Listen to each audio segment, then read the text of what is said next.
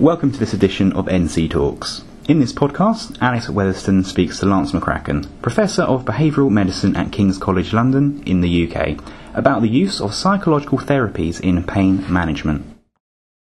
So, moving on a little bit to the more specifics of your work, um, a lot of your work is focused on acceptance and commitment therapy. Um, so, could you just give us um, a bit more of a description of how this method of treatment kind of works? Sure. So acceptance and commitment therapy um, is is basically a form of cognitive behavioral therapy. There's many different kinds or variants of cognitive behavioral therapy. There's not just one kind. Um, so the first thing to make sure that is stated here is that uh, acceptance and commitment therapy, or ACT, as we call it for short, is not um, it's not a uh, it's not a competition with CBT. It's a different version of CBT. It is a version that has um, uh, its uh, its own sort of philosophical assumptions, its own approach to behavioral causality, or how does behavior get coordinated, or where does it come from? How do we change it? Some of these things are sort of maybe very theoretical and philosophical, although they're very important. Um, maybe the best way to say to say it in a nutshell is that um, in uh, sort of traditional CBT or usual CBT, as most people would think about it, um, there is an emphasis, a relative emphasis on changing what people think, uh, using strategies to change how they feel or what they feel, and changing what they believe, for example. Um, and that's not the exclusive focus, but there is a predominant focus on that. In, so in conventional CBT, what you feel and think uh, is seen as responsible for what you do or what you can't do. In ACT, it's a little bit different than that, um, and a, a slightly um, uh, more flexible or wider point of view is adopted, and that is to say that you can do what you want to do um, and change your behavior, whether you change your thoughts and feelings or not. So it's just a, in a sort of a nutshell, um, there's a bit less emphasis on the content of thoughts and feelings as the causes of what you do. And there's a different uh, there's a different approach to basically uh, thoughts, language, and what we call verbal behavior in general. Something called relational frame theory is sort of an approach to cognition that's sort of allied with or runs parallel to ACT. So there's a kind of a unique unique way to look at thinking um, processes in ACT that isn't really a part of uh, of CBT. That would be a unique a unique piece. And then what you'd see in, in treatment sessions is, um, as much as possible, a much less didactic and highly verbal and um, instruction-based approach, and more of an experiential, exposure-based rehearsal practice. You know, learning about learning about really where our behavior comes from, not just in a highly cognitive way, but in a more experiential way, um, getting in contact with, looking at, and learning to be more aware of psychological experiences as they coordinate what we do. Fascinating. what benefits does um, acceptance and commitment therapy provide over traditional cognitive behavioral therapy, in your opinion? Well, this is, I mean, I think it's, it's really early days to say. I mean, um, you know, CBT has been, of traditional CBT or conventional CBT has, has been studied and delivered and disseminated, you know, for, for many years, and ACT is sort of new, new at this. And even though maybe the first ACT study was quite a while ago, there's some kind of counterintuitive and a little bit complex piece, pieces of ACT that make it, I think, maybe slightly, um, you know, you've got to put a bit of effort in to learn it. Um, I think once you get it, you can really see something in it. But there's a kind of a counterintuitive quality to it, so which is to say, it's sort of been a slow burn or a slowly developing approach in some ways, slowly disseminating. Um, so, so I think at this particular point in time, you can't say that ACT is superior to, to conventional CBT in terms of treatment outcome results. Uh, both seem to be, you know, about on a par. Um, there's little bits and pieces of um, of uh, possible benefits, but these are probably just hints of things that we'll know more about in the future. Um, you know, uh, staff who deliver ACT, they they they seem to uh, have more enthusiasm about it. They seem to be more likely to apply it to their own lives, and they sort of take more work satisfaction away from doing it. Um, patients find it more intriguing and curious and interesting, uh, probably to at least some degree uh, than conventional CBT. Now, there's a lot of reasons for that, by the way, but anyhow, I just lay it out there. Um, I'd say the, the, what you, to me, the advantage is, is um, which one of these approaches currently is is designed or built for better progress from here on. Okay, so which includes a set of tools and concepts, theory, and philosophy uh, that that'll help us to tackle the problem and get better at sort of managing it or mastering it. And I think in that regard, I think there's something in ACT that provides some better tools or guides for how to research things from here on and and how to eventually produce better treatment. So I think it's a it's it's like you used the phrase earlier. It's like a wait and see issue. Um, I mean, uh, take one example. I have a PhD student now who's doing something that sounds like just so big and complicated and difficult. I don't know how, how could she do it, but it's she's doing studies of of self and identity. So that's a really big, deep topic in psychology.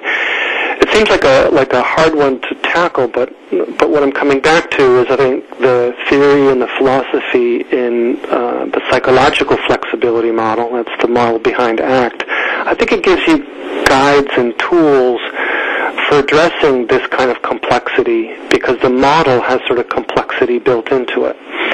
So that's the kind of advantage I see. Uh, some of you know human behavior's big topics, I think, become more accessible be- because we have a set of processes in ACT that have en- enough complexity in themselves to appreciate uh, these these uh, human uh, behavioral phenomena. Yeah, yeah, that makes sense. Perfect sense.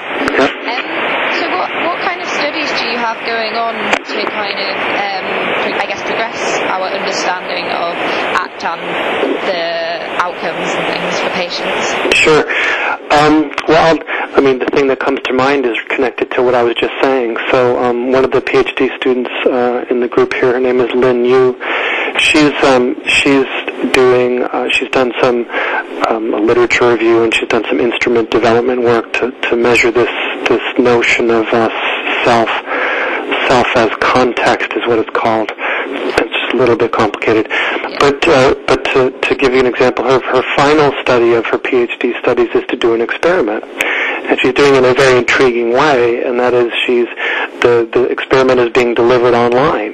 So she recruits people, they sign up, they give their consent, they begin to participate in the study, and the and the components of the study are all delivered at a person's computer or tablet where they're sitting. And uh, she's doing an experiment, and the experiment is is addressing this question of um, what's a better way to face pain and difficulty. Is it to have a very positive view of who we are, or to be to be open to um, to have a looser or a less entangled or less grasping, um, a uh, a more um, what we call a more contextual sense of who you are. So let me say it a different way.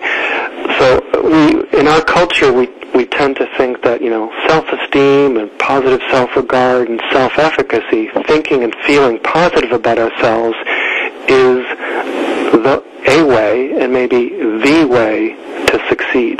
That you can perform well, you can be well, and do what you want and succeed if you believe you can and if you believe positively about yourself. Okay. Mm-hmm. So what this study is looking at is whether there's another avenue, and the avenue would be to, to, to if you could step back from your evaluations of yourself, whether they're positive or negative. So is this slightly, I'll call it disconnected, but slightly separate um, sense of who we are that doesn't need to depend on our beliefs about who we are. All right, sounds weird, but is this sense of who we are possibly another avenue for successful performance and well-being?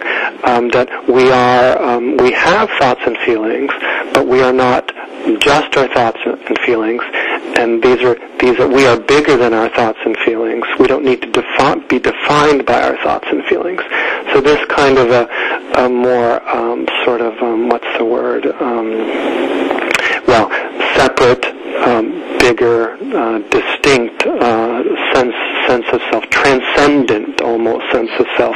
Is that um, another another uh, mode? Uh, is another mode of healthy functioning possible in that way? So that's what her experiment is dr- addressing. It, it has two training videos and an exposure to some sort of mildly uh, painful and distressing kind of stimulus material, and she gets to test um, some outcomes after that exposure, you know, such as how bothered were people, how much did they want to turn away from it, if they had to do it again, would they do it again? So it can kind of test in a, in a kind of a at least small way these tendencies toward avoidance and de- defense and disengagement, which are, I think, some of the key things to understand for humans, because you have pain, um, any kind of chronic pain condition, the, the disability of it is, is, is at least in part, you know, driven by this, I keep turning away from the things I could do Yeah. because pain is a part of that. And so, so that turning away behavior or that resistance or avoidance behavior is what we'd, we'd like to understand. And so we're, you know, as I say, digging into this, these matters, these sort of deep matters of self and identity as a way to see if we can um, inquire and learn um, whether there's some processes in there we can manipulate. Fascinating. so exciting. Um, so just to finish off, um, how do you see the field of pain medicine progressing over the next five to ten years, and I guess particularly in your kind of area of psychosocial behavioural um, therapies? Yeah, I mean, I, I think there's still these big questions to answer, and I, I, I, think I would say maybe we're realizing that these big questions are the questions to answer.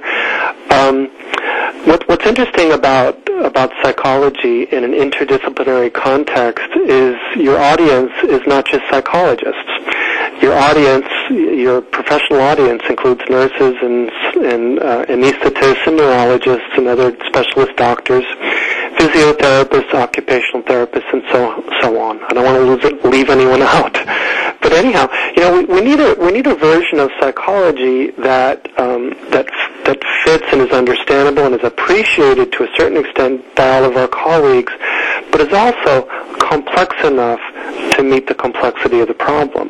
Behavior change is very difficult to do. Pain is a, is a very overwhelmingly difficult barrier to good functioning. And so I think I think addressing this problem is going to be no you know easy feat. But um, so I think we need to sort of say it this way, sort of jack up our approach and um, and get deeper into some basic questions. And these questions are things like, um, what is motivation? Where does it come from? Where um, what are what are our thoughts? How do our thoughts regulate our behavior? So when our thoughts show up, what makes the difference between whether we follow our thought or don't follow our thought? It uh, it regulates what we do or doesn't regulate what we do. So I think there's these questions about uh, cognition and thinking, and I think uh, emotion and motivation that are kind of really key because I think I think um, for too long um, we've we've kind of adopted. I don't want to be too controversial here, but we've adopted some some concepts that have worked very well to a certain extent, and I would name here coping, for example. Yeah. Coping is a very um, common sense, uh, a very um, a very easy to understand concept. But I think as a scientific concept, it's a little bit limited. It's a it's a very useful day-to-day concept, and um, and also ideas like our thoughts and beliefs are in charge of our behavior. They cause our behavior is also another very common sense notion. But I think we have to graduate up. So we can we don't have to cancel these, but I think we need another set of principles that dig deeper into more the more complex psychology behind these concepts, um, as these other things I've just mentioned a second ago. And I think I think that's where our progress will happen. I'll say it a different way. We don't just need to find new coping strategies, okay? Uh, we need to understand how human behavioral responses are engineered uh, as they're engineered. And then we need to sort of get in there and, and find out how to create bigger change that's more long lasting. And I, I think the processes in there are cognitive, social, I would say, to um, emotional and motivational. And uh, I think this is the this is where we need to venture.